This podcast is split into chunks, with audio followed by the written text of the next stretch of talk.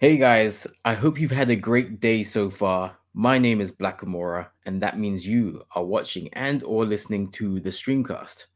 Here at the Streamcast, we like to produce a lot of banging content such as live streams and podcasts, including this one. This one has a very special guest. More on that later. Right now, I want to let you know that you could win your very own copy of Blood on the Clocktower. With an RRP of $145, this would make one hell of a saving if you are a board gamer, or it could make an amazing gift for a loved one. All you have to do to enter this giveaway is very, very simple. And at the end of this podcast, it will be made clear how you can enter this giveaway. So make sure you get comfy, grab a snack, and enjoy the streamcast in three, two, one.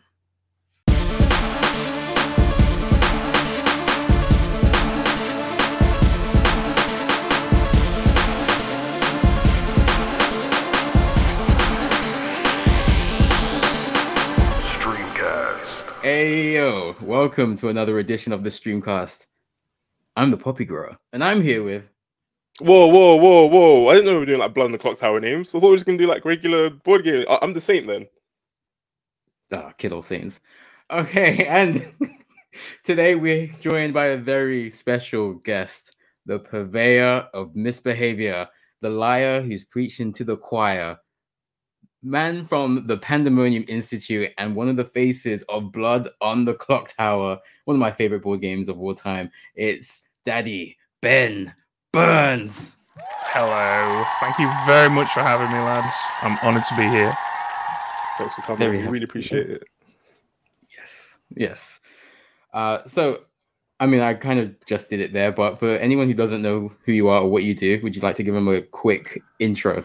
Sure, yeah. I'm the I'm the kind of community guy for the Pandemonium Institute, which is an Australian board game company who have designed and produced Blood on the Clocktower, which is a supernatural social deduction game uh, for five to twenty players plus one GM, and it's uh, it's a little unique in the sense that it um, it kind of eschews a lot of the things about the genre and changes a few things around. But I think we're going to talk about that later, right? So I'm not gonna I'm not gonna I'm not gonna give you the sales pitch. Uh, you know, I hope you've already bought it. If you haven't, then frankly, I'm offended, uh, and we should end this interview now.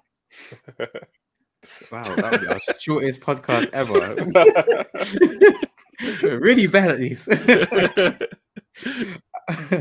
of course, man like Isaac to my left there already has one of the copies of the game, and Yep. I've seen it enough times. I've Right played here. it enough times. oh no, that's wrong game. Sorry about that. what I There like about go. that is There it's it still is. in its wrapping as well. Who has Catan still in its original wrapping? to be fair, like I didn't like Catan for the longest time because when I worked at a board game cafe, um, it wasn't the best maintained game, so I kind of just like looked away from it. And then Mm. um, there's a little like board game uh club that we've got going at work. Played it online. My goodness, Catan is one of the best games ever made. I see it now. Yeah, It's yeah so but it, good. it is, it's earned its its position as sort of like the default Euro, hasn't it? Yeah, hundred percent. Um, I mean, I don't know if anyone else has this stance, but I think it's, I think it's just superior Monopoly. It's what Monopoly wants to be, but can't because Monopoly sucks. I kind of feel that way about uh, Lords of Waterdeep. It's like Monopoly, but for nerds. I don't know if you've played Lords of Waterdeep. No, I'm gonna I search that now. Uh, it's pretty good. Yeah, I'm, I'm a fan. I'm a fan. Sorry, I've totally derailed this. No, absolutely not. No, this is exactly what we're here for. I get the feeling there's there's going to be a, a lot of different games recommended throughout this podcast. So yeah, this is it. so we're gonna go back to what Streamcast is more familiar with, video games, and we're gonna go back to your earliest game, Ben. Do you remember your first ever game, and what was it? Yeah. Uh, so when I was, um, so I, I actually, video games were my thing up until sort of four or five years ago. That's the industry I worked in. So I've been obs- obsessed with computer games since I was a little kid. Uh, and when I was about maybe three or four, I was just I begged was begging my dad for a computer because my uncle had one and I thought they were cool. I didn't even really know what they were, but I was like, I want you know the keyboard and the mouse and big screen and you know I want I just thought that stuff was cool. And we went to a car boot sale, which for any American viewers is like a swap meet slash flea market type thing, and uh, got an Atari XEGS, which was Atari's last ever 8 bit computer. And I've still got it. I've just moved house. It's in a box somewhere over there. I'd show it to you if it wasn't boxed up. But uh, it's, yeah, an Atari XEGS. And I remember vividly that uh, I I played Donkey Kong. It had like Donkey Kong, had a load of cartridges, Donkey Kong, Pac Man, Bug Hunt, uh, Defender, just asteroids, loads of those like classic Atari arcade games, and that was my first experience of computer games. And then I very quickly graduated to like my uncle's PC, and I was playing Wolfenstein 3D and stuff like that. And yeah, but love at first sight, basically. But yeah, I vividly remember setting up that Atari in my grandparents' living room and playing Donkey Kong. Nice. And that's a great first game to go with the Atari. So let's talk about your favorite video games because I'm sure a man like yourself has played many, many games. So can you whittle it down to one or three or five, maybe? So I think like if when I, when people say what's your favorite game of all time, it's a kind of difficult thing to answer because like it, you know, do I do I say which one I think is the best? Do I say which one has the most nostalgia for me? You know, it's kind of like when someone's like, "What's the greatest guitarist of all time?" and you're like, "Well, you want to say Jimi Hendrix, right? Because he's he's like seminal. He created so many, but actually, there are plenty of guitarists today that would probably wipe the floor with him in terms of technical ability. So it's like a difficult one to answer, isn't it? But I think if someone put a gun to my head and was like, "Pick one now," I'd probably blurt out Final Fantasy VII, simply because um, that game was it it it was the first time I became self aware that I was genuinely invested like on an emotional level in the plight of a fictional group of people. And i and, it, and i i was like i remember playing it and thinking i care this much because this is a computer game. If this was a book or a film i'd probably be less invested but i've actually walked them through midgar out of the slums and into the into the overworld map. I've walked them around this world. I've seen their trials and tribulations uh, and it like it was just a, a sort of real eye-opening moment for me and it was a, uh, probably the moment when i started to seriously think that I wanted to work in the games industry. So I've got to go with Final Fantasy VII. I think. Beautiful answer. Yes, one of the pillars in the gaming industry. Isaac, I know you had some questions for Daddy Ben. Would you like to shoot them? Yeah, just a cheeky quick one. Um, according to a uh, Eurogamer, done a little bit of research on you. Jesus. I love this. um, you're confident that there's going to be a Sega renaissance in the console market. Um, why is that?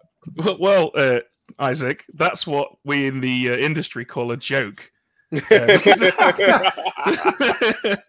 there's definitely not going to be a renaissance. Uh, I, I, hate to break it to you, uh, but I don't think Sega are going to come back in the console market. It's been a while.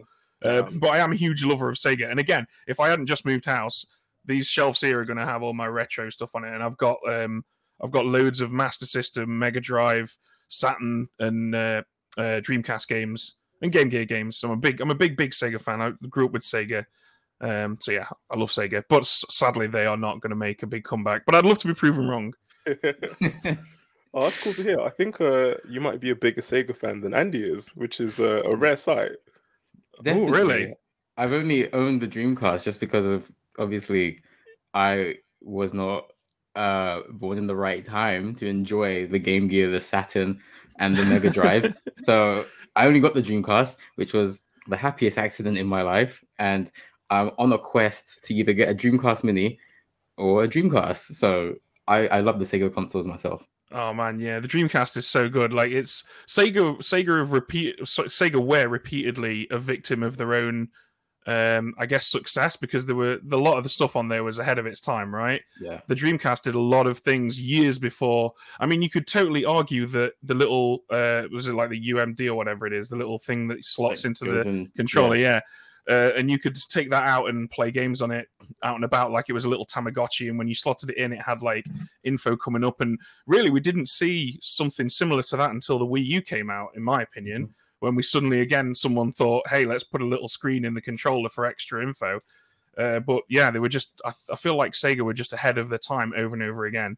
Um, and and they obviously did a bunch of other things wrong, but yeah, that was the thing that they sadly did wrong that was right. Yes, there's often times where you can be ahead of the game in a bad way, where the market isn't quite ready for it. Yeah. Um, but the, I, I feel now people are ready to accept and get those Mega Drive Minis and mini, I think the Mega Drive Mini 2 is coming out soon. So Yeah, wildly yeah, successful believe mini it. console. Let's move on to board games. Oh, actually, no. Let's go back to video games because you mentioned you were a developer. So, what games have you worked on? So um, I went to uni and studied studied when I was eighteen. I studied computer games programming, uh, and I absolutely hated it. Uh, mainly, mainly because um, the lecturers there were not at all interested in games. So it Uh, was like day one of video game programming uni. Right, lads, we're going to get you to make a, going to get you to program a system that handles airplanes coming into an airport. And it's like, what? I don't want to do that. I want to make games. So after after a year and a bit of that, I dropped out and started again on games audio design, which is very very specific. Um, I went and did three year course in that, and when I finished, me and a, a lad that I went to uni with called Alex started our own indie studio where we were trying to produce a um, point and click adventure called Go to Hell Dave about a man called Dave who dies in a car crash and wakes up in hell and is trying to sort of get make his way out, but Satan's missing and hell's turned into this sort of ugly ass council estate type place. It was very it was very bizarre. It was a very bizarre concept, but it was right at the very beginning of the uh, like Kickstarter era, and it was back when Steam Greenlight was a brand new thing, and so we came through Steam Greenlight and we are going to kickstart it, but we ran out of capital, we ran out of money, and that was basically my only experience as a devel- developer. Because after that, I kind of stumbled into games journalism, and and that's I worked in that sphere for a very long time uh, until I ended up stumbling into community managing a board game. how do you do that? How do you stumble into games journalism and then stumble into board games? Obviously, there's a lot of transferable skills, but yeah, tell me a bit about that. Well, um, a lot of hard work, um, Okay. a lot of support from family members, uh, but mostly I think it was just that I, I, I'm not someone who can apply myself to something that I don't care about. I've every job that I've had that has been, you know, your kind of normal day to day job, working in in a bar or you know selling stuff in a in a Currys or something like that. I've just not been that good at it because I just I can't apply myself to things that I'm not passionate about. Which and I'm not for a minute suggesting that that you know these jobs are are like not worthy of of passion or whatever. You know, there are plenty of people out there who are the right people to do those sort of things who, who you know enjoy doing it and get passionate about it. But I'm just I've always had like an inability to focus unless I'm truly invested in something. So there's kind of no other choice for me other than to just go and do the things that I wanted to do and hope that they would lead to enough money to put a roof over my head. And I still kind of feel like I'm living on borrowed time with this here. I feel I think we all to some degree have a bit of imposter syndrome, right? But I do kind of feel like any moment someone's going to be like, "Hang on a minute, he's having fun. Stop him now." Do you know what I mean? It's uh, yeah, but that yeah, that's I'm sorry. That's that's basically a non-answer, but it's the only one I have. No, it's good because you provided a bit of a background about you know your motivation and stuff, and it is a blessing and a curse being able to just live with your heart on your sleeve, and you can't fake stuff. You got to be passionate about stuff, right? Um, so I hear it. I like it. Let's uh talk about board games because you talked about a lot about the video game stuff. What's your first board game that you ever remember playing? Oh, Isaac, actually, did you have any more questions This was before you move interject. Um, said you were the game dev, Ben, and I, I was on your Twitter the other day. Uh, w- were you the one that made Gay Blade, by the way, or was this completely random?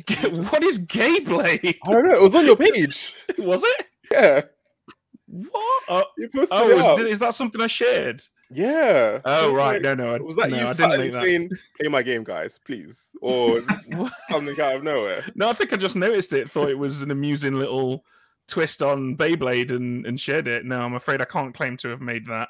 Uh, I've, I've only I've got like I've got like two or three video game credits to my name, uh, and and only one of them no only two of them are games that actually made it to market unfortunately but i did a bit of work as a com- composer for a few games as well because you know games audio was my degree um, but yeah no I'm, i can't claim to have made gay blade although i wish i had come up with something that clever Well, congrats on the two credits. That's really impressive. thank, thank you That's more than most. yeah. Uh, are you allowed to say what games they were? Yeah, so uh, there was Go to Hell Dave. Um, I did the music for a mobile game called Piston Rush, which oh. was a game created. It was commissioned by a company. All right, hang on. I'm going to make try and get this right. There's some of these details might be wrong, but as to the best of my knowledge, it was commissioned by a company that made stuff that cleaned like axles and gears and stuff for motor vehicles and Wow. big machinery Mm. and so uh and they like basically needed a tax write-off essentially so they commissioned a mobile game to be made for their executives that was in some way uh tangentially related to the to the business that they had so it was called piston rush and it was basically like a kind of wipeout style futuristic you know flying around on a car f-zero x type thing and i composed all the music for it and it was all like proper dirty drum and bass with loads of uh, nice. like big wow wow whomping bass and stuff in it, which is a lot of fun to compose. Uh, and then the other game that I have a credit on is called, I think it's called Pixel Pixel Princess Blitz or something like that. But all I that was that's like um that was like a roguelike. Have you ever played Faster Than Light FTL? I've not. No. That's- that. Ah, right, yeah, you should check it out. It's a good game. It's a good little indie Right. game, but basically, it's a bit like that in that um, you play as like a character who is moving from encounter to encounter, and each encounter is randomly generated. Mm. And so I wrote a load of like quest text for various that would that would slot together to make randomly generated encounters. Uh, but yeah, sorry, as you're probably learning now, um, this is a lot more boring than it sounds from the from the anecdote of I have a few credits. No, everyone's journey is unique, and everyone gets to work on different games. So it's actually quite cool that you worked on games that I've never heard of. So yeah, it's not boring Thank you. at all. Yeah. I'm gonna check out these games and reference them every time we uh, play Clocktower Oh, together. Brilliant. Can't wait. Can't wait for that, Isaac. just uh, let me just message all the people we know and get you uninvited from everything. Did you have any uh, more video game questions, Isaac, for Ben? uh, video game questions. Uh, no, I think all my questions are now related to uh, Clocktower. So I'll just I'll just wait. So All right. comes- We now make the shift to board games. Ben, do you remember your first ever board game? Yeah, so um, I was actually uh, so I was kind of I, I was lucky that my parents and my grandparents and my uncle who lived with my grandparents were all like very involved in my upbringing. We all lived very close to each other. We all kind of they all sort of shared responsibility for looking after me and my brother. Um, so I actually kind of there was already loads of board games around uh, when I was a kid, and I remember really vividly, really young age, my dad would come in from work from like a twelve-hour shift in a factory, and because he was an awesome dad, he'd he would make time to play board games with me, and so there was a few of them, but uh, the one that I remember best was one called Cross Over the Bridge, uh, and it was like a little, it was just a simple little kids thing where it was kind of like um, what, what's it? It's snakes and ladders in a in a sense that you would like move around the edge. Or in fact, actually, it was kind of like a very simple talisman. You'd move around the edge of this structure, and if you landed on a square that had a bridge that connected you to to the inner tiles that you would move around, you'd then cross over that bridge. And you, it was just rolling dice and hoping that you landed on the right thing to keep crossing over bridges till you got to the center of the board. But what we, what my dad used to do, is he would fill the recesses where the, the bridges crossed over. We'd fill them with actual water so that it looked like you were really crossing over little rivers. And uh, and yeah, I just I, I I think that that game was uh, had a huge impact on me because it made me realize or i probably wouldn't have been able to articulate it this well at the time but looking back it made me realize how, how fun tactility is and how fun engaging in the fantasy is. And it's why like i mean i'm surrounded by look i got a little warhammer here. I bought a load of coins to play for my next d&d session so i can give my players coins. Because and and that all because of those experiences i realized that you can really engage in in the fantasy if you just if you want to if you just put a little bit of effort in.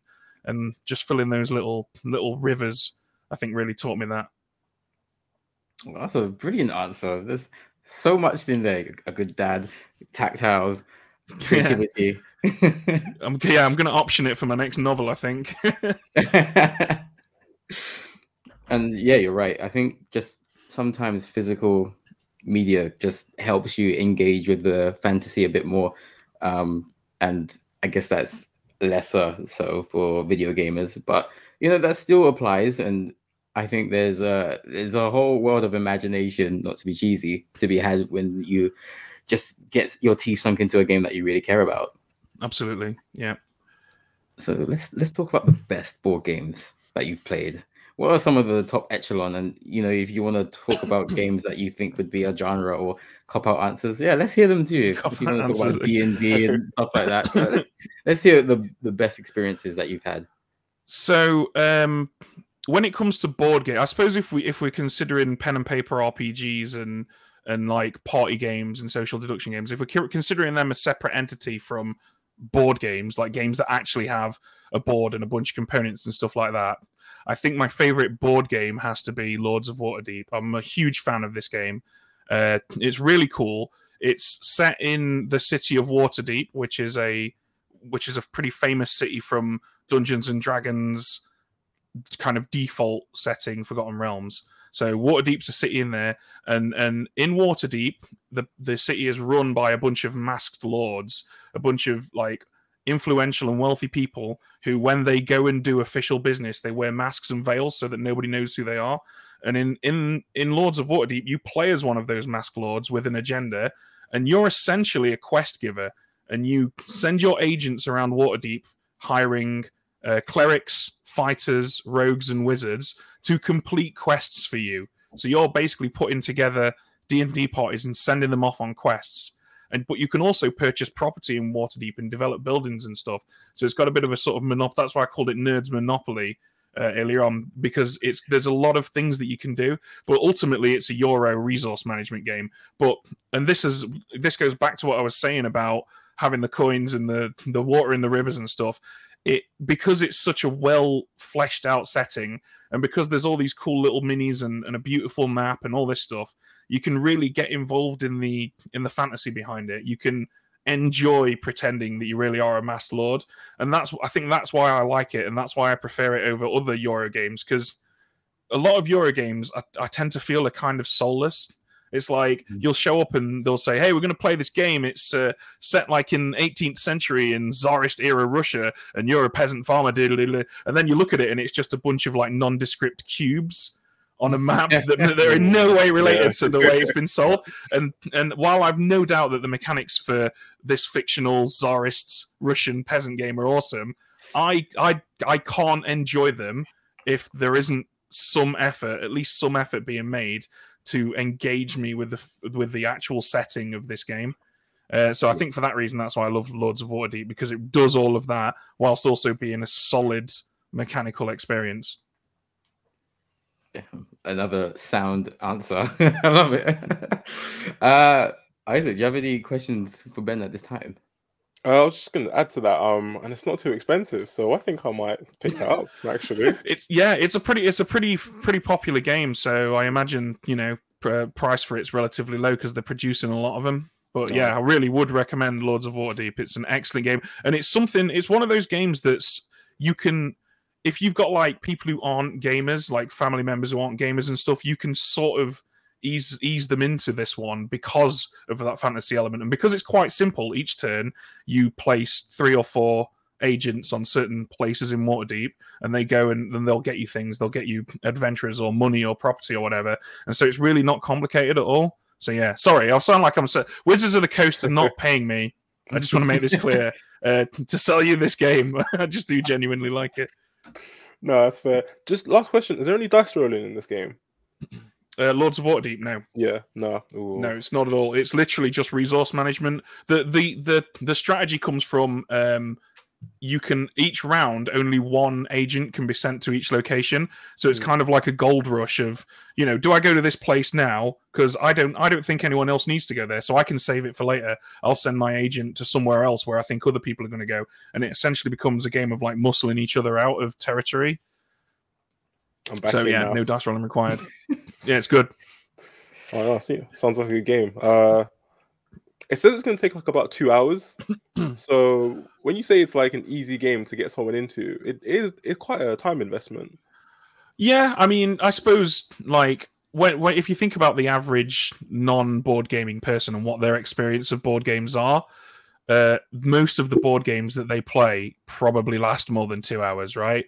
Monopoly lasts more than two hours. Cluedo probably about two hours.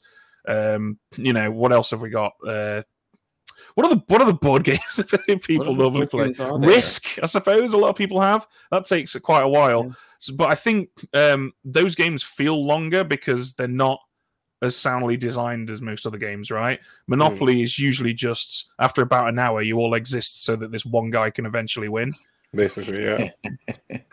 yeah. Uh, da, da, da, I thought I had something there. I lost it. Um, So yeah, all I this think. I think. Sorry, go on. now. I was gonna say it's all this talk of lesser board games. It just turned off the brain, Andy. which is why I yeah, sorry, I didn't mean to bring up Monopoly. When, when I Actually, never- I think, to be fair, Monopoly's not a terrible game, but it's real. The real issue with Monopoly is most people play with a bunch of house rules that that like unbalance it, right? Like they collect all the cash on free parking, and most people don't auction off properties when someone passes them by, which you're supposed to do. Um, but yeah, I'll give you a tip, right? If anyone ever asks you to play Monopoly uh, and you don't want to play it, but they kind of insisted, then what you should do is you should say yes. You should buy a load of streets. You should put four houses on all of them, but not upgrade them to a hotel. Uh, and when there are no houses left in the box, you're not allowed to proxy new stuff in because it says in the rules that's a housing shortage. And then Mhm. you'll slowly and brutally win the game over about five or six hours. And then no one will ever ask you to play Monopoly again, which is really how you win at Monopoly. You've been on, you've been on like both fronts. You've won the game, but you've also destroyed their souls. It's great. Sorry, it's the journalist in me. I'm trying to look at it from multiple angles. That's a cheat code. I love it. I'm definitely using that.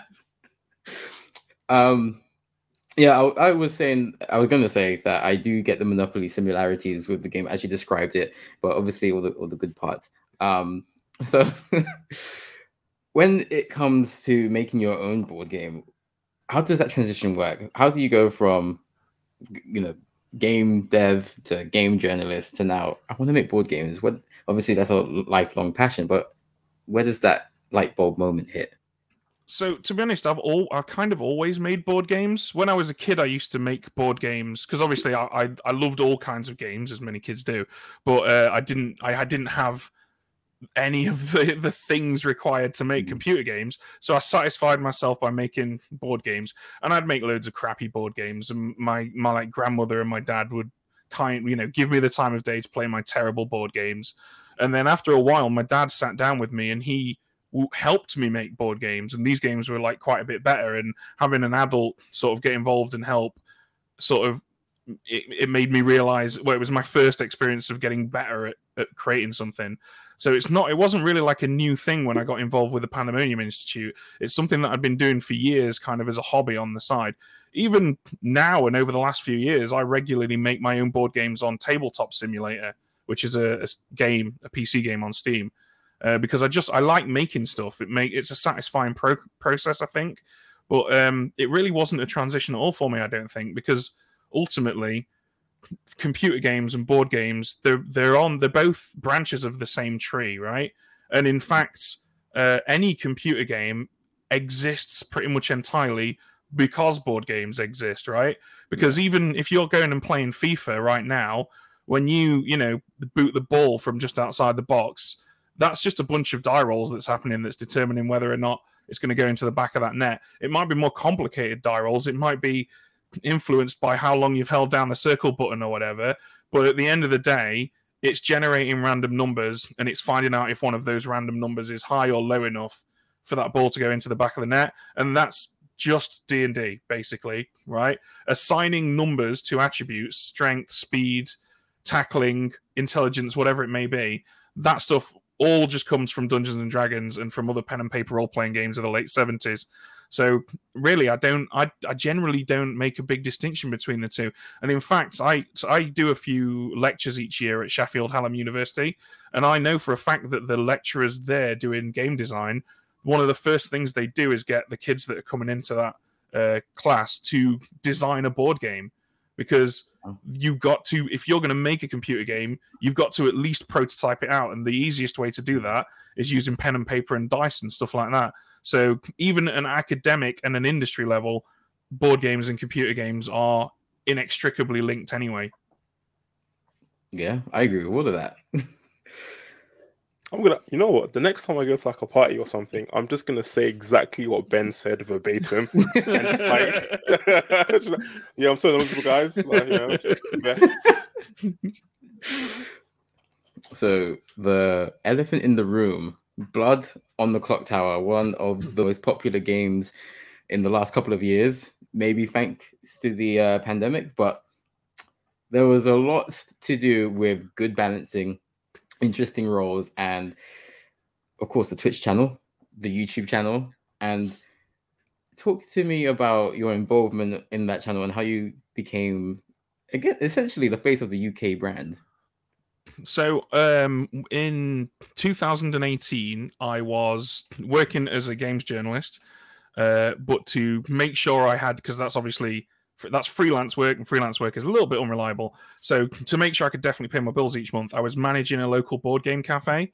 And one of our favorite things to do at this cafe was uh, when when the day ends, we have a bit of a lock in, get some beers, and we'll play a bunch of party games and social deduction games. So we'd play stuff, obvious stuff like Werewolf, and um, Secret Hitler and things like that. But we'd also play like um, Deception, Murder in Hong Kong, and Cosmic Encounter, and a bunch of other kind of games that you don't that you can play when you're a bit drunk because you know they're bluffing games mostly, uh, and we love them. And that year we decided to go to the UK Games Expo together as a as a shop and uh, you know make some connections or whatever. And so when we were going, I thought, hey, let's look up some of the cool and interesting games that are going to be at the UKGE.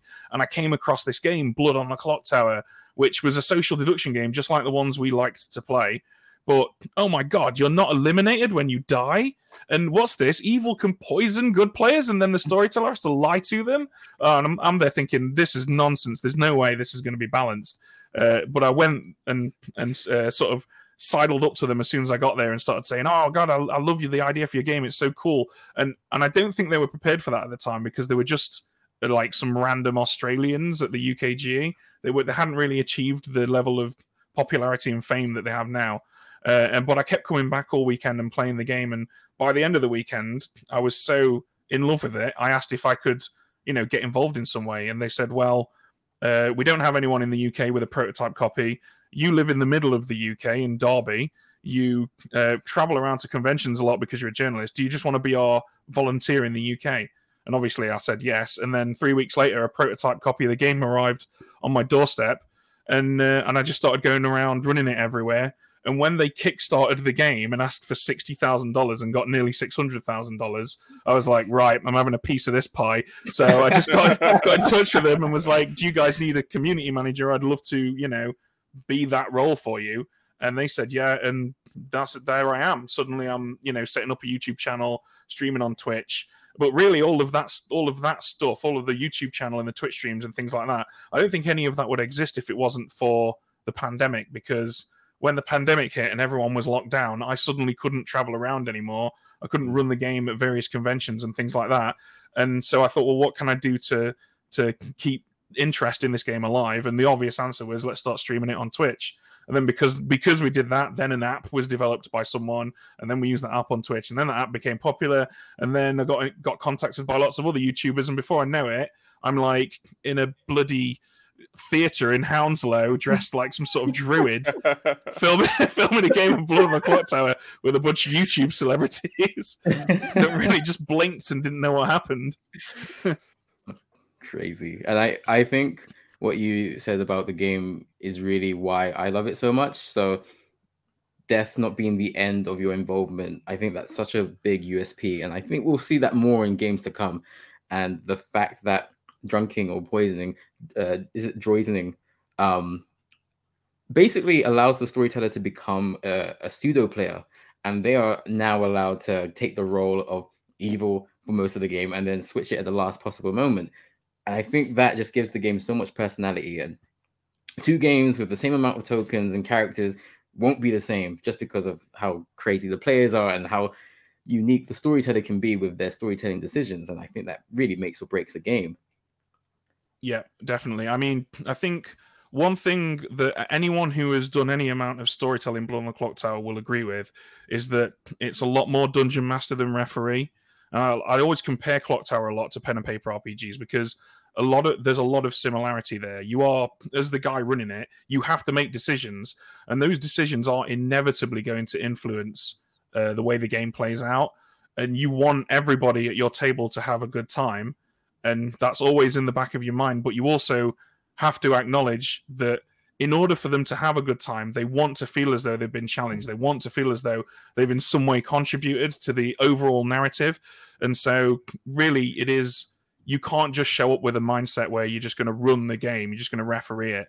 You really do have to get involved and, and make decisions and own those decisions. And I think that's what, like, people who are into dungeon mastery and people who like to be GMs, I think are in, in like naturally going to be very what's the word? They're going to be very sold after they've run a game of Blood mm. on the Clocktower because it, it scratches all of those itches in a way that no other game I've ever run before does. Yeah, exactly. And those snap decisions, I, I do really commend you when you come up with those on the fly because uh, a lot of those seem like really hard ones to make. Um, for example, whether a a Slayer you're doing a Slayer shot on a uh, recluse, whether you register that as a demon or not, and you don't have a lot of time to you know think about what each branch will lead to. You're just gonna make that snap decision. Um, are there any tricks or tips that help you just make the right decision or make the decision decision that benefits town or the content the most? Well, I think um, it's important to note first of all that I've screwed up probably more times than a lot of people have even run a game. so I'm not some sort of you know big brain genius. In fact, I'm I'm a bit of a dummy to be honest with you. I'm not really that. I'm not that smart at all. I talk a big game. I've got a flowery vocabulary, but I'm really not that that like intelligent. I don't have the ability to see all possible worlds like some people that I that I know do do. They do have that, but I don't have that. But the the tr- I think the trick to um, get making the right decision is to buy yourself time by talking a load of rubbish. That's what I usually do. So, like, if in that situation that you uh, gave there, where it's like the Slayer shoots the recluse, do we let the recluse register as the demon, uh, or do we have them die? I'll just immediately go right. What's your weapon of choice? And while I ignore them, I'll think about, you know, right. what I'm going to do. And then perhaps if I still haven't made a decision, I'll be like, okay, so you shoot your crossbow and wait for it, you know, leave a gap or whatever. But all of this stuff it, it, I imagine it looks to some degree like I'm being a showman, but really it's just me trying to buy as much time as I can to try and make the right decision. Uh, and, cool. but, uh, yeah, ultimately, that's the best piece of advice you can give, and that applies to all of Clocktower. Just take your time. If you're running this game, take your time. If it's the night phase, don't worry about rushing through it take your time. Take as much time as you need to make sure you've done everything right. And when you've done everything, go down the list again and make sure you've done everything right. Because nobody's going to care if you take a bit longer. They're only going to care if you screw up. So take all the time you need. That's the best piece of advice I can give to anybody starting off as a storyteller for Clock Tower. No, I love that because uh, I've got my copy and I do want to run a couple games at some point. So uh, yeah, that's some good advice. Um, I'm sure you'd make a brilliant storyteller, Isaac, because you are a smart guy, unlike me. You're a pretty clever dude. no, I appreciate that, but I think you're selling yourself a little bit short, Ben. You've created this uh, empire in the UK for the Pandemonium Institute, and not not just anyone can do that. So, uh, well done. Thank it's, you. Uh, that's really that's ha- that has vaguely evil connotations. the empire. it's just because he said it. It's fine do, do, you know what I realized? Like, I love it when I get a character and I can just be honest the whole game and everyone thinks I'm evil because I don't have to do anything. The game just runs itself for me and I can just chill out. It's great. yeah, it is a lot stressful, right? Because when when you're good, you sort of you know it doesn't really matter if you die. Uh, and and and ultimately you've done your part and etc etc whereas if you're evil it really does matter if you die but you have to come across as though you don't care if you die whilst also making it look like you're trying to solve a game that you are absolutely not trying to solve, which is really quite difficult to do. Oh yeah, it's pretty tough sometimes. Um, I think I had one game where it kind of just played itself for me because I think I was the No Dashii, but one of my bluffs was empath. So I literally went to my neighbor who was the um the fortune teller. Perfect. He trusts me. Went to the chef who again poisoned he trusted me. So it was just great. I just chilled out, let my minions do whatever. And then it was like three evil people and the fortune teller that trusted me at the end of the game. Someone worked it out, but Town didn't believe them. So I just sat back and watched chaos. It was great. That was a Oh, really that's brilliant game. as well. That is Yeah. because the the chef is like happy to die as well after that, so you can Yep. get a read on on the Yeah. next guy along, right? And the fortune teller, well, he's going to think everyone but use the demon because you're the one person that's definitely not going to register as the demon. Oh yeah. Yeah, that's beautiful. You got a you got a free lunch there. That was Yeah. beautiful. Uh, one of the worst feelings is when you're right, you have the solve, and absolutely no one will listen to you, no one will buy your shit. That has got to be some real madness inducing stuff right there. Yeah, but the beauty is, after the game ends and the storyteller proves you right, you can then be really, really smug about it for the rest of the day. But I think that's another thing that's really beautiful about the game. Like it's it's a lot like poker in that sense because it's not just about solving. Like you could solve all the games in the world, but if no one trusts you in the nicest possible way, you're a bit useless because you're not helping town. Um, so you've got to like convey it where you actually get people on your side, um, you get people to trust you. So a lot of the game is the social aspect as well, and I think that's one of the reasons why I absolutely love board games. It's the social part. So when you're playing Clocktower correctly, it is just mostly a social game. Like you don't even you don't hold anything. You don't really do anything. It's only the GM that like has props. It's literally just group of friends or enemies by the end of the night, just uh having a chat. It's great. Yeah, and I think what's cool about Clocktower is the skills that make you a good good player are the same skills required to make you a good evil player in a lot of senses because you have to if you can figure out you know the various worlds that could have happened and find out which one of them is happening then you reverse engineer that as an evil player and serve that up on a plate. And once you realize that uh, it means that unlike a lot of games like if you're if you're playing you know everyone who plays fifa right has got that one mate who smashes everyone else at fifa and that's never going to change. He's always going to be that guy. Whereas if you if you transfer that concept over to Clocktower the players that are better than everyone else the, the most sort of uh, competent players in your circle you don't know what team they're on so hmm. that competence while extremely valuable on your team suddenly becomes something that you fear if you think they're on the other team. And that nerfs them essentially right? Because they can't then just dominate everything. Because if you know they know what they're talking about then you also know that they absolutely are capable of sounding like they know what they're talking about when they're actually trying to sell you up the river. Hmm. And i think it does Clocktower does this thing where it's kind of a great equalizer in that sense. And it's why i've seen i've run games where like a nine year old kid has wiped the floor with everyone just because you know he's a nine year old kid so he can't possibly be coming up with all this Right. stuff you know just Mm. pulling it out of his arse. And you know similarly i've seen a group of extremely competent players all on the good team get demolished because they were all paranoid about each other. And i think that's yeah i just love that because it means that anyone can play. And that's ultimately the ethos of Clocktower. Everyone can play. You're never not playing Every, you know everyone's always playing and everyone's always welcome and everyone can always win I think that's the ethos of every game, or it should be the ethos of every game. It should be balanced and it should be easy to play and difficult to master in some cases, and just welcoming, opening. Um, I I think that uh, you both said really good things about um, the mechanics of Blood and the Clocktower, and I think that's why the the three base scripts, Trouble Brewing and Sects and Violets, Bad Moon Rising, they work really well because you got uh, Trouble Brewing, TB. That's the very mechanical game. That's the puzzle game, and that's perfect for you know first timers and newbies. And when you get into the games like Sects and Violets and uh, Bad Moon Rising, where mechanics don't matter as much, and it is more the social aspect, and that's where you get the true blend of bluffing and the poker aspect, as you mentioned, Isaac. And that's where like my eyes light up, and just these psychotic liars, just whether it's uh, for the good team or the evil team, um, it's just entertaining more so than anything, and that's what I want from a game, just to be entertained, just to have fun. So Yeah.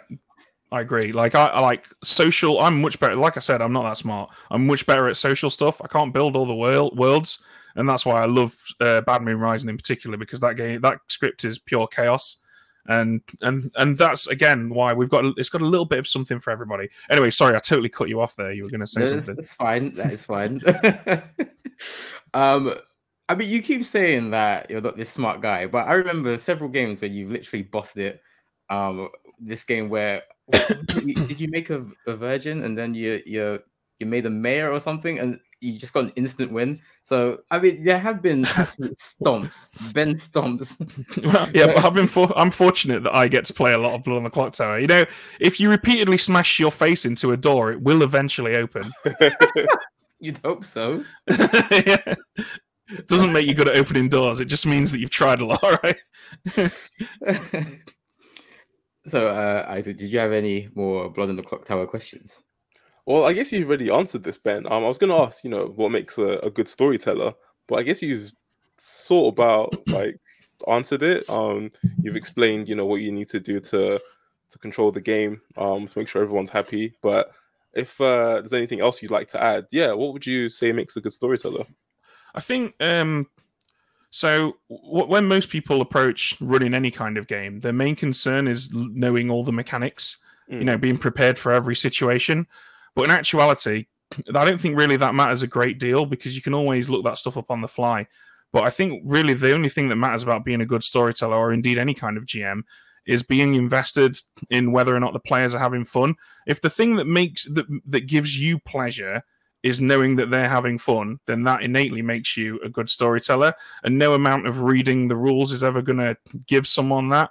I remember distinctly when I first got my prototype copy, and I'd run games for um, for a group of players at my local board game cafe, which I was working at at the time, and um, these guys always had a good time, and it didn't seem to matter whether I screwed up, which I regularly did, or if I nailed it. They always had a good time, and the reason they were having a good time is because they were enjoying spending time and hanging out with each other. And the game was just an, like a, a catalyst for that to happen. You know, we could have been having beers in a pub, we could have been watching a film. The game, while good, well, obviously a good game, I hope people will agree, that was just there to facilitate these people enjoying each other's company. And so, being a good storyteller is 99% making sure everybody enjoys each other's company. And that kind of thing is a lot more difficult if these people don't know each other. I quickly learned that running games at conventions where, you know, it's easy when 10 or 12 of your mates who all know each other are going to have impassioned debates and call each other liars. That's fine because they all know each other. But when nine complete strangers are sat facing each other in a circle at a convention, um, there is a potentiality for people to get a little bit shirty, right? Someone might say something, other people might not be quite as you know willing to tolerate impassioned statements and whatnot. And when you're in a situation like that, it's really important to be invested in making these guys enjoy each other's company. And I quickly realized that the way to do that was to ham it up a bit. So, you know, I'd give the whole, you know, all the residents of Ravenswood Bluff and it's a spooky night and, you know, blah, blah, blah, blah, and doing all that stuff.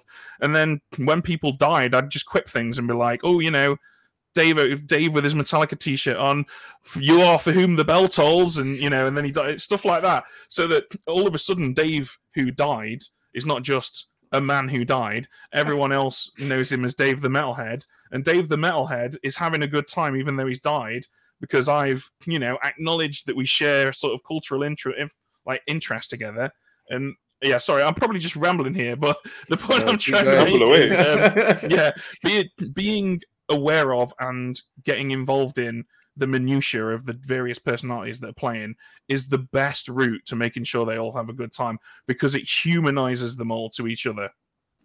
Love that. Yeah. absolutely love that. And I guess um, to touch on what you said about you know when strangers get together, I guess it's a nice way for them to bond as well.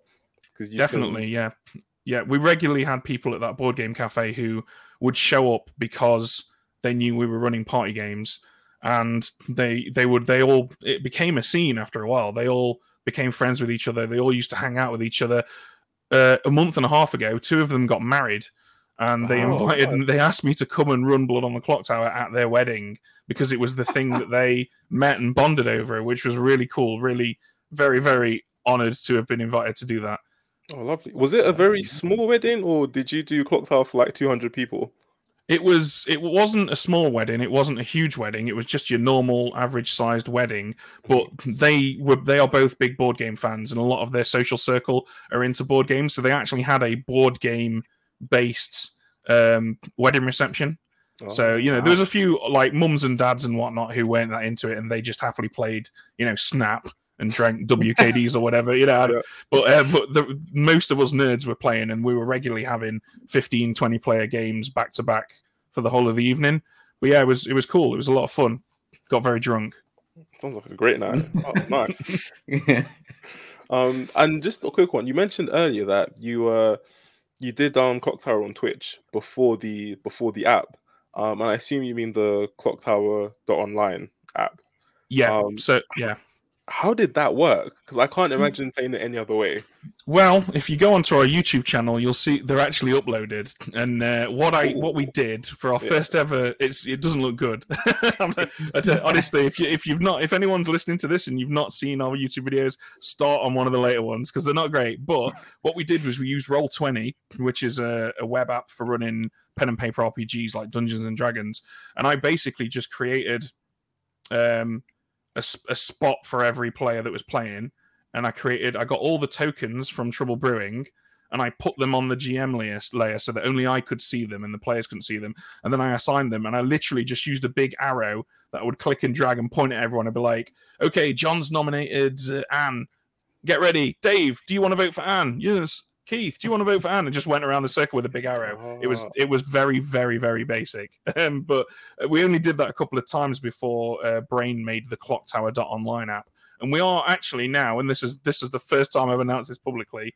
Um, by the time this goes out, there will probably be our official app on the market because we are intending to launch that on Tuesday, the 30th of August Oh, um, via Wow. Patreon. Yeah, we're go- we're going to set up a Patreon, and anyone who wants to uh, back us on Patreon can help us develop this app that is currently in beta. But it's great. It's got like webcam support. It's got um, chat support. It's got um, animations and all sorts of cool stuff. Anyway, sorry, I'll stop being a corporate soulless whore now and go Whoa, back to the whoa. podcast. No, no, no. I want to know, I wanna know more, Pour actually. away. Because, like, Oh. right now, the um Clocktower online app is really good. I think it's an amazing way to play Clocktower. So, like, how how will the app, I guess, improve? Um, how, well, how will the Pandemonium Institute app improve the uh, already existing Clocktower online app? So, um, to give everyone kind of because I, I imagine a lot of listeners might not be familiar with the with the app. Currently, the app basically has a, a capability for everyone to sit in the circle, have tokens handed to them, and they're able to vote when it comes to voting time, and that's great. Um, but there, there are a lot of shortcomings of that app. Chief amongst them, you have to use something else to communicate with each other. So most people will use Discord or Zoom or whatever. And when it comes to the night phase and the storyteller needs to give information to the players, you need some way to do that. You'll either privately message them, or some people have got elaborate Discord servers set up where players can get thrown into secret rooms and the storyteller in- individually visits them.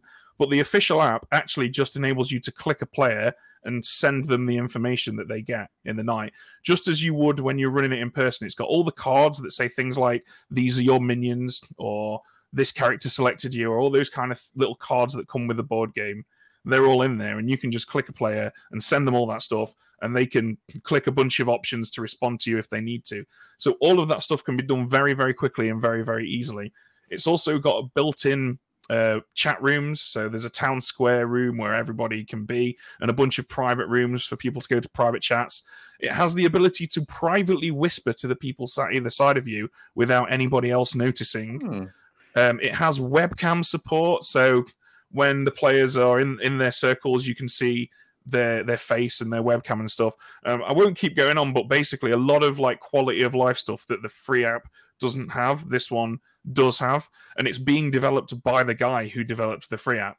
So Oh, it's, oh, it's just nice. building on top of all that stuff, basically. Yeah. Like um, this is just a weird one, but like I mean, you mentioned RNG before, and then you also mentioned how you can whisper to your neighbor. In my head, I'm thinking that's going to be a really powerful ability because at least in real life, you can catch someone doing a whisper, um, which is why it's okay to take that risk. But if you can just like private message your neighbor, uh, that seems like a risk-free way to get information out there. Is there like a sort of dice roll in the back that says you can do a private whisper, but maybe everyone will like see it? Um, how you can Uh, balance current, that there's out? no current. There's no RNG or anything like that. But these are Yeah. features that you can switch off if you prefer not to play with them. Because I think ultimately everyone's got their own kind of house rules for their table, right? And everyone runs everything a little bit differently. Um, but I think out, out the way we're the way we're looking at the app is Blood on the Clocktower was never a game that was designed to be played digitally. It was designed to be played in person, and a lot of the rules and mechanics work better in person inevitably because that's how it was designed. But the app is the app that we're developing is trying to make it as much like the in-person game as we possibly can, whilst also giving people the tools and the options to mess around with that, turn things on and off that they want and don't want. It can be run as a much more digital focused game, if you like, with private messaging for everyone, or it can be run as a much tighter, more sort of in person style experience with no private messaging at all and everyone visibly seeing everyone go off for chats. But yeah, ultimately the ethos is let's give everyone the opportunity to run the game the way they want to run it and also build a community around it. That's why we've chosen to run it through Patreon because we want to build a community around the game because games like this live and die on their community. It's not it's not a game where that you can just pick up and play with two people, right? You need to be part of a wider group to get your money's worth out of Blood on the Clocktower. Absolutely. And I, I agree with one thing there. Tiny thing. Uh when you said the game is was designed to be played in person, and I think I prefer that just because you can see people's visual tells as well as their audio tells, and I think that adds a another huge aspect to the game. And maybe people have certain tells like they scratch their face when they're lying. So I think that adds a lot more excitement and uh, risk to the game playing in person. But um, it, it's a, as Isaac said, it's an absolute empire. It's a monster of a game, and I very much like the idea of this app, and I'm I'm just in love that Brain is back to develop it because that app that you know we've seen on the uh, Twitch channel and on YouTube, absolutely immense. Chef's kiss.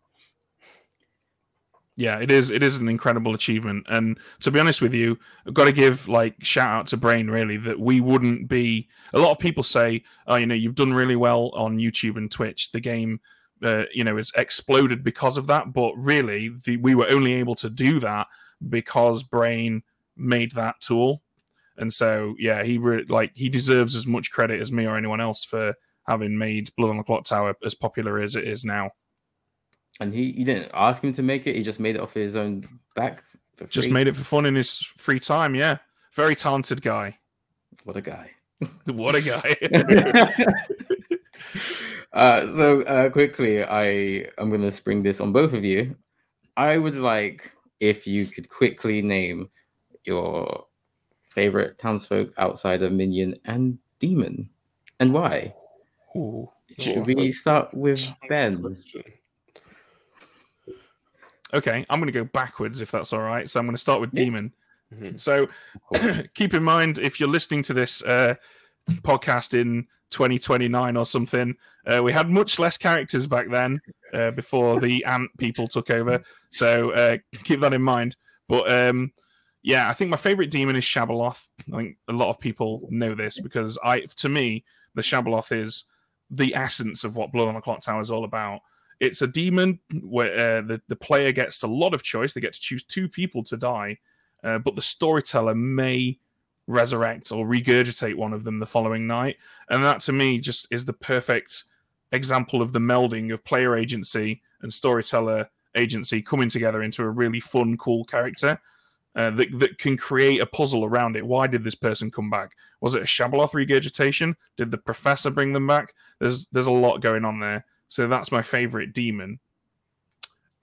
My favorite minion this is gonna. I'm sorry, I'm gonna be boring here, but my favorite minion is the Baron. Uh, at least in terms of playing it, for a number of reasons. Reason number one, um, it's a de- it's a minion that has already done their job before the game even begins. And for someone who likes social over mechanical plays, that's brilliant. Because if I pull Baron, I immediately think, great, I have no responsibility here whatsoever. I can do whatever I want. I can I can tank my own reputation if I like. I can fight with my other minion and and be visibly seen to I'll be arguing with them. I can I've, I've got I've got total carte blanche to play this character however I want, and I really like that. And also, um, it actually is well, it was the most powerful minion in our playtesting. Uh, out of all the minions during playtesting, the Baron was the one that, that won most evil games percentage wise hmm. because it adds in two outsiders, and that takes away yeah. two very powerful townsfolk and adds in two detrimental outsiders. So it, it, stands to reason that it would be, yeah, the most um, the most powerful, I guess. Um, my favorite outsider. This one changes a lot, to be honest. Um, but I think at the moment, my favorite outsider is probably um, the Puzzlemaster. I don't know if you guys have seen Mm. that. It's an experimental Yeah. one, but it is a fun way to play. The basically the ability is one player is drunk for the whole game, even if you die. Once per game, you can guess who it is, and if you get it right, you learn who the demon is. But if you get it wrong, the storyteller lies to you about who the demon is. And there's just so much going on there because again, you've not really got that much responsibility. You're not gonna you're not gonna win the game with the Puzzlemaster because even if you do get it right, you're probably not going to believe you've got it right anyway. Um, Yeah. But it but it's still a fun little. You've got a little thing to do, and no one's going to go around um, demanding that you justify why you're still alive. you can just be like, "Oh, I'm the Puzzlemaster. I want to solve my puzzle," you know. And it's it's very it's just a very chill character to play, and and also you can just choose someone who you know isn't drunk and learn who the demon isn't, which is which is quite nice. Yeah. And then I think finally my favorite townsfolk is probably the amnesiac because I just love running it.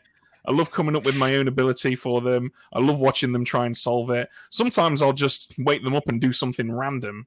Uh, I haven't even made an ability for them, and then just see what they say. And and if they if they come up with an interesting ability idea around day three or four that lines up with what I've said, brilliant. That's your ability. Let's keep going. Uh, because you can do that if you want to.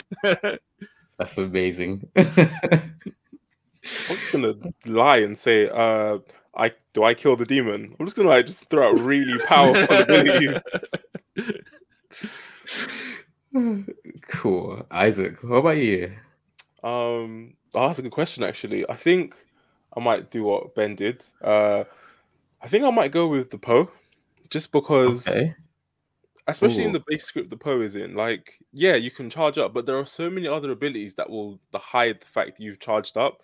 Like, I think I've charged up before and killed no one or like one person, so you don't always get all three kills.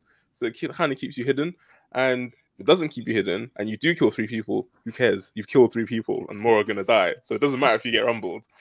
Um, I think favorite minion I'll come back to because my favorite outsider has got to be the Saint.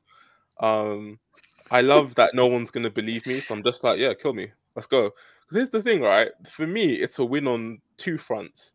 Um, either I don't die, which is great because now I can help the good team, or the good team kills me, and well, fuck you guys, you've lost. What you get. Um, I love that you class that as winning, by the way. oh, yeah.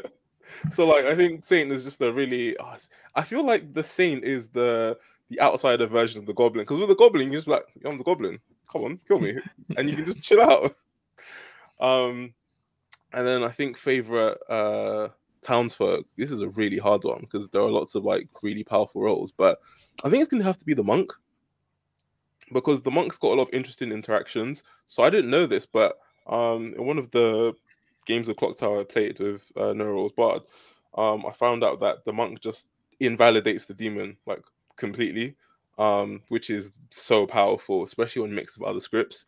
Um, and what I really love to do, if it's like Trouble Brewing, like if I know that the demon's gonna try and star pass, I just protect the demon, and then they go nowhere, and they're like, "Oh no, I'm, I'm the soldier," or there was a monk somewhere. It's like, "Oh, all right, you're on thin ice there, mate." Um, so yeah, like I like the the monk's utility. And I think if I go back to Minion, um, this is a really hard one because I, weirdly enough, I used to really enjoy playing the Minion, but there's there's I think there's a lot like a lot of people say that playing the Minion is is a lot more calming, but if there's an imp, for example, it's not because here's you causing trouble and being an absolute degenerate, and then the imp star passes, and you're like, oh crap, I've got to got to salvage this somehow. Um, and like if you're the imp, like sorry, if you're the minion, it might be a case where maybe you can't speak to your demon, so you've got no bluffs. So you're just kind of like you don't really know what you're doing. You don't want to step on your demon's toes. Um, I think as a minion, like yeah, like you, there's less responsibility, but at the same time, you still have to be there for your demon. You still have to do certain things to make sure your demon's like safe. You can't just be blasé throughout the the whole game. Um, at least with the demon, like you're kind of leading the charge. So you either lead your team to defeat, but like it's been your choice, or you lead them to victory. Um, so Minion's hard, but I think. Oh, I did what you did, Ben. I just kind of stalled for time there. Yeah. um, there we go. It's good, right? Use it in all walks of life. Do you want salad and sauce with that, mate? Mm. um, yeah, I think my favorite one is gonna have to be. Uh, you know, I might just go basic and just say the witch because it can just get you out of like tight spots. Um, you can just make the game a little bit chaotic. Uh, and like I've seen some really cool witch plays done in the past. Like um, I think someone turned maybe one of the evil team into the I don't know into the Virgin or something and won that way. Maybe not because I think I can't remember what they did, but they did something to mechanically guarantee victory because I think um like it couldn't be stopped. Storyteller couldn't do anything about it. So it's just the case where I think the next day um maybe it was a and I've seen this that you're talking about. There was a game that I was in Mhm. uh, where the pit hag turned one of the minions into a townsfolk and one of the other minions into the virgin. And so the evil townsfolk nominated the virgin on the final day, got themselves killed, and Yo. uh, and ended the game. yeah, yeah, that was it. exactly that. Uh, oh, and to to retcon what I said, I meant the the pit hag, not the witch. Um, oh yeah. yeah, so yeah, that's uh that's, that's a pretty cool ability. Um, yeah, I think that's me. Um, what about you, Andy? Can't leave you out. oh, thank you. Um, f- I think townsfolk will be poppy grower just because I really love that. It's a starting role and completely blocks off one of the core mechanics of Blood in the Clocktower. It flips the game on its head, and the the small minority who know everything, or you know who know the alignments of everyone, don't know that anymore. And then you have demon and minion mistrusting each other, and it's just more chaos. And um, I think it was one of the games that I watched on Nora's board ac- actually, where if you poison the poppy grower and then they die, the evil team don't know each other, and it's That's just right. another. It's another layer of chaos on this chaotic sandwich, and Well, how does that work?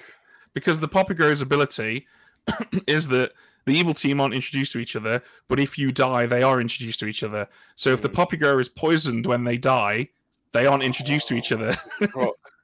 That's beautiful. I Can you know, right? imagine? It's brutal. I think the Poppy Grower is the most powerful townsfolk in all of Blood on the Clocktower because it's absolutely it's just crippling for the evil team. Mm, yeah, it's rough.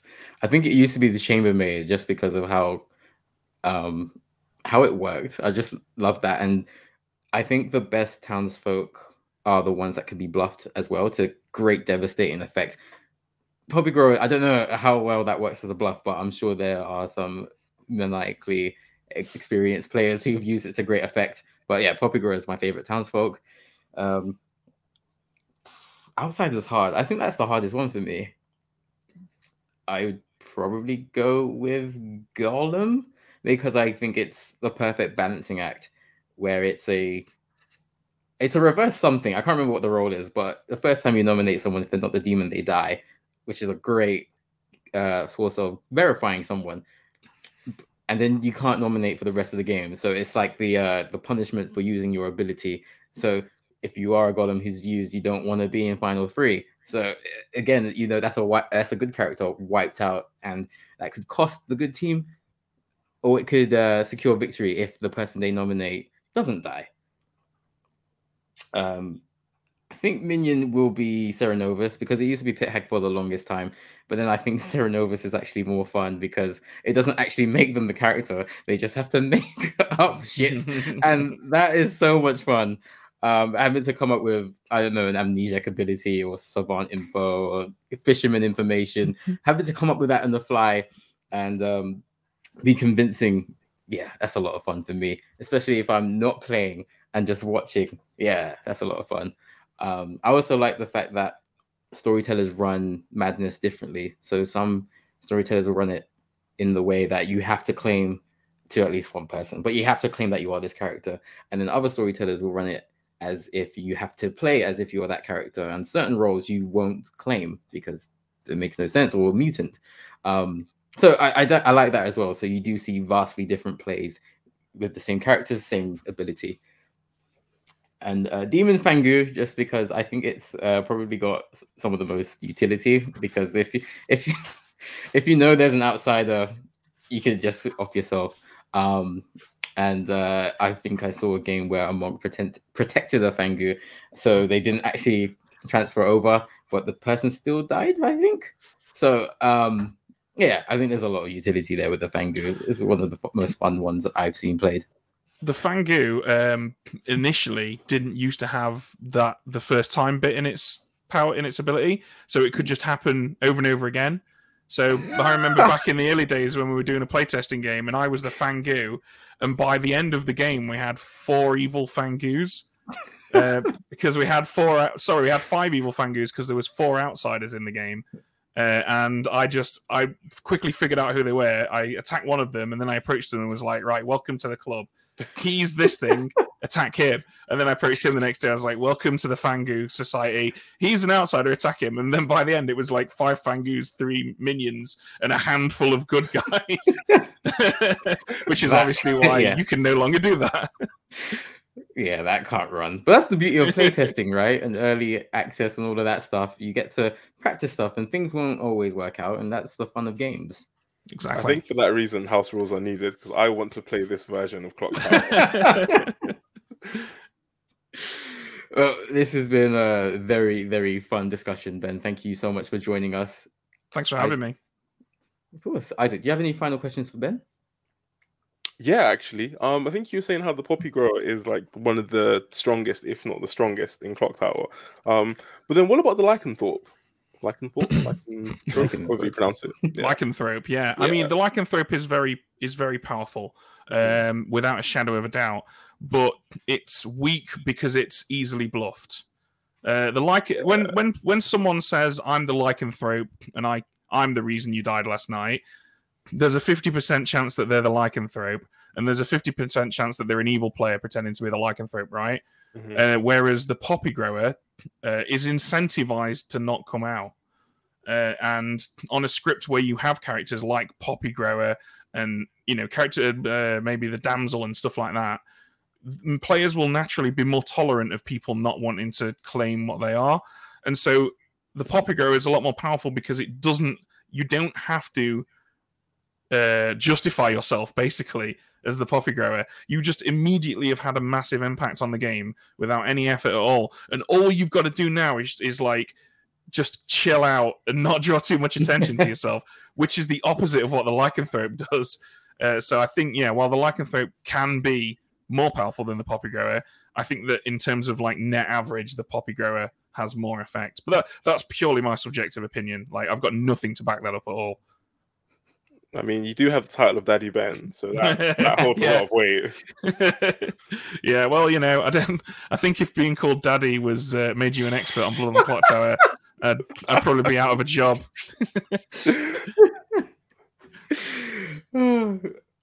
Thanks again, Ben. Um, actually, do have one more question. Go for it. If someone has been watching this podcast or listening to it and they're like, "Hmm, I might give this Blood on the Clocktower game a try, what would you give as advice to a new player? Um, so there there are two ways that you can play Blood on the Clocktower: uh, online, digitally, or in person. Uh, if it come if it's an in person game that you're looking for, then go and check out your local clubs, your local communities, your local board game stores, cafes, bars, uh, social media. There's always people looking to run games all over the world right now. The game's just launched and the community's just being built, so it's a good time to get into it. Um, if you're looking to play online, there are a bunch of great communities. There's the unofficial Discord server, which is probably the largest community. There's uh, there will be our Patreon server, which is which will be a great place to learn and play. Um, but ultimately, yeah, if you if you're interested and you want to get a copy, head over to bloodontheclocktower.com and buy one. But yeah, um, there are lots of communities. Uh, Sorry, that's a, that's a pretty terrible answer. Why are you holding up a Catan box? Sorry, wrong box. Can you imagine? Advertising can't- 101. yeah.